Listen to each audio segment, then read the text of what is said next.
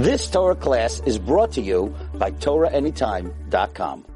Just uh, the sign, as Yosef mentioned, that's 20 kilometers to Tilwet, or in Hebrew, Tilvat, where there is buried the great tzaddik Rabbi Aharon Avi Chatzera, the second son of Abir Yaakov. so let's just mention that the name Avi Chatzera is one of the most prestigious, illustrious names of all the tzaddikim in Morocco. And the patriarch of the Abu Chatzera family was a great tzaddik named Rav Shmuel Elbaz. Mm. Rav Shmuel Elbaz was also Rav Shmuel Abu Chatzero. Now there are a lot of legends about where this name comes from. However, Rav Shmuel Elbaz is mentioned in the Shem Hagdolim of the Chidah, where the Chidah says that the name Abu Chatzero, the way it was originally pronounced Abu Chatzero, was Meirov Prishasoi Midarche Olam.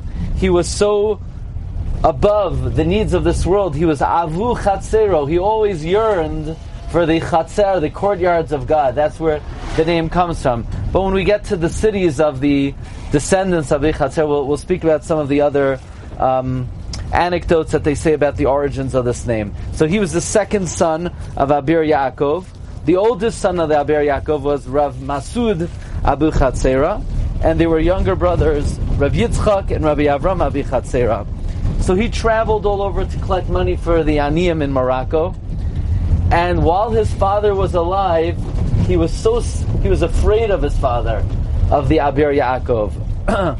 he was so scared of his father that Rav David Avi Chatzero says over that he had chazakah that for kiddush he would be the one to pick up the kos and put it on his father's hand, but he would tremble, he would shake so much that the wine almost completely spilled out every Shabbat before he got the wine on his father's hand.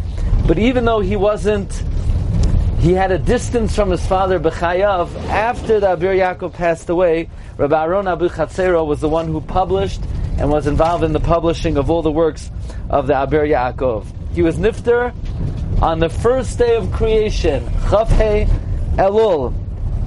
And the tradition is that the sun stood still on the day of his Petira until they buried him. And in fact, in the Piyut of Rab Shol Nachmias, he brings Petirato biyom shishi la'achar chatzot hayom hakvura na'asata v'neis haya that the sun stood still until the kvura was completed before the Shabbat. So that's Rabbi Aharon Abi Chatzera Zchusay Yagen Aleinu Amen. You've just experienced another Torah class brought to you by TorahAnytime.com.